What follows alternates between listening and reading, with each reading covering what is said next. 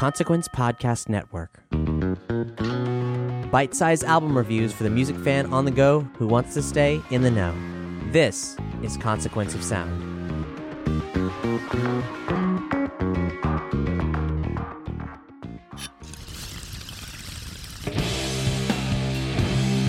The Sciences, the new record by Sleep, an audio review by Langdon Hickman, read by Cap Blackard. Sleep emerged from their perpetual monk like shroud of bong smoke on 420 to surprise release their first record in 15 years. 20 if you count the actual recording date from their last record. And that 420 release is quite appropriate. The band has made no attempt to hide their spiritual adoration of weed. From the pot leaf and 8th grade algebra notebook doodle album cover of Holy Mountain to the hour long liturgical ode Dope Smoker. However, it would be unfair to typify and define them solely on that axis, and their new record, The Sciences, shows us this. Now, marijuana has always had a spiritual significance in the world of sleep. After all, Dope Smoker wasn't just an hour long ode to getting high, but was also a meditation on pilgrimage. The main character, named the Weedian, passed through an endless desert, represented in a perpetual, throbbing, fuzzed out bassy groove and loose guitar solos. The Weedian quest towards Nazareth, the childhood home of Jesus.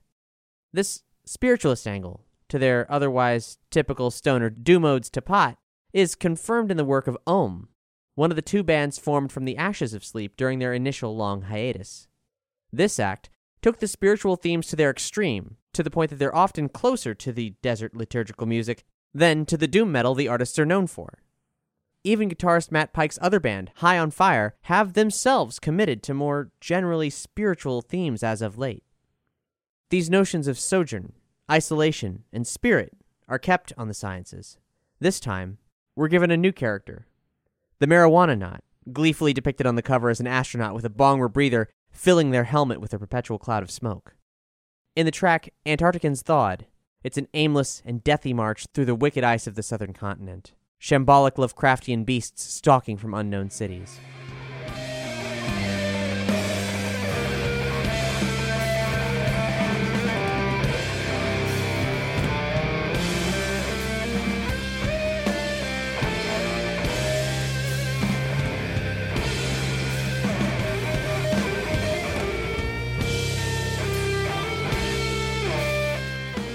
In Giza Butler, it's dinosaurs and visions of dead pasts within the heat and silence of the desert. A monastic ecstasy aided in prolificate marijuana usage.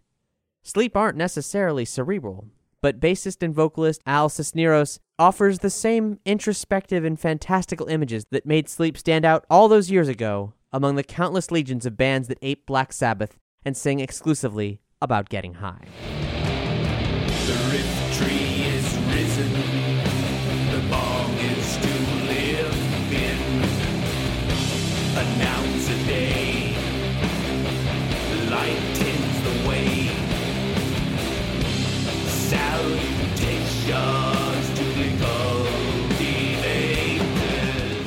Musically, the record is a monster, displaying the same primordial rock and roll that drove the band almost 30 years ago, this time buffered by the lessons they learned over the intervening years in their other bands.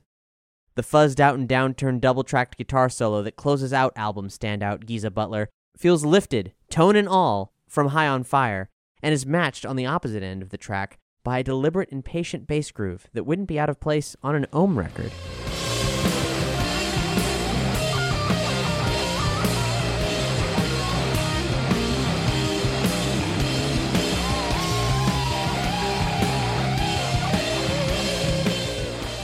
Elsewhere, such as on Marijuanaut's theme, or the instrumental album closer, The Botanist, we see the band sonically married, producing some of the briefest and most mature statements of their career. The serenity of The Botanist would have been infeasible to the group 20 years ago. Now, it seems to be their most natural and joyous union.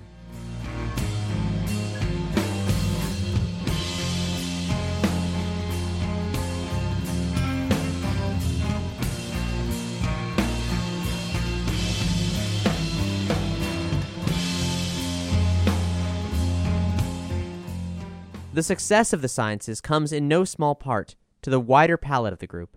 Sleep have always felt more than just a Sabbath worship doom metal band. Pike has always sounded like an acolyte of Hendrix and Clapton and Page as much as Iommi.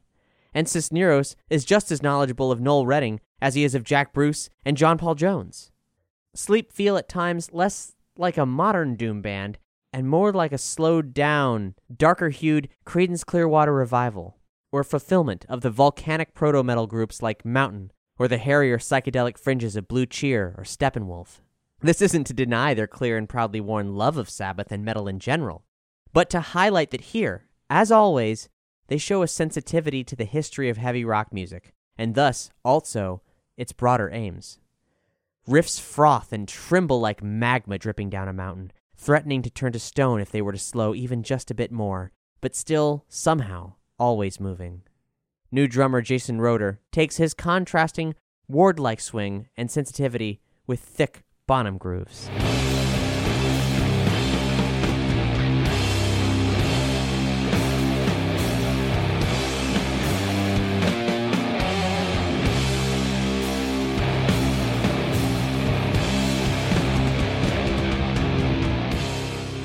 The biggest downside of the record is how much material is old.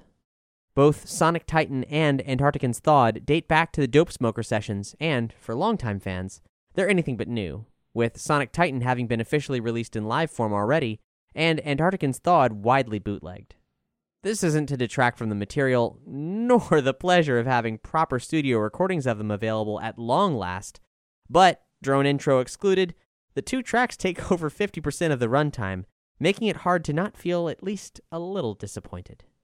Thankfully, though, the three new songs are also easily the strongest on the record, woven from a tapestry of tone and rhythmic ideas, structure and arrangement, spanning from the earliest EP days of Sleep all the way through Om and High on Fire. Just like in their earlier new track, The Clarity, released as a single for Adult Swim, these new tracks signal not just a return of presence from the band, but also a valid and fertile creative future for them. Just like similar releases by Carcass, At the Gates, and Gorguts before them in the world of heavy metal. Ultimately, the Sciences serves to prove why Sleep is so beloved by metal fans, and why they became so legendary with so few albums, why they were able, through fan demand alone, to get an hour long song with barely even three riffs released five years after its recording from Perdition, and why they're spoken of not just as a great metal band, but a great rock band. Metal and rock are often different worlds with different aims and different canons, just like punk is its own space from those previous two as well, and so on. But it feels wrong when experiencing sleep to identify them as a great metal band. It feels better to call them a great rock and roll band. Rock and roll is alchemical, and has always been alchemical. The Sciences still brims with it, and stands up to anything else the band has put out. It rightfully situates itself as an equal in their legendary catalog.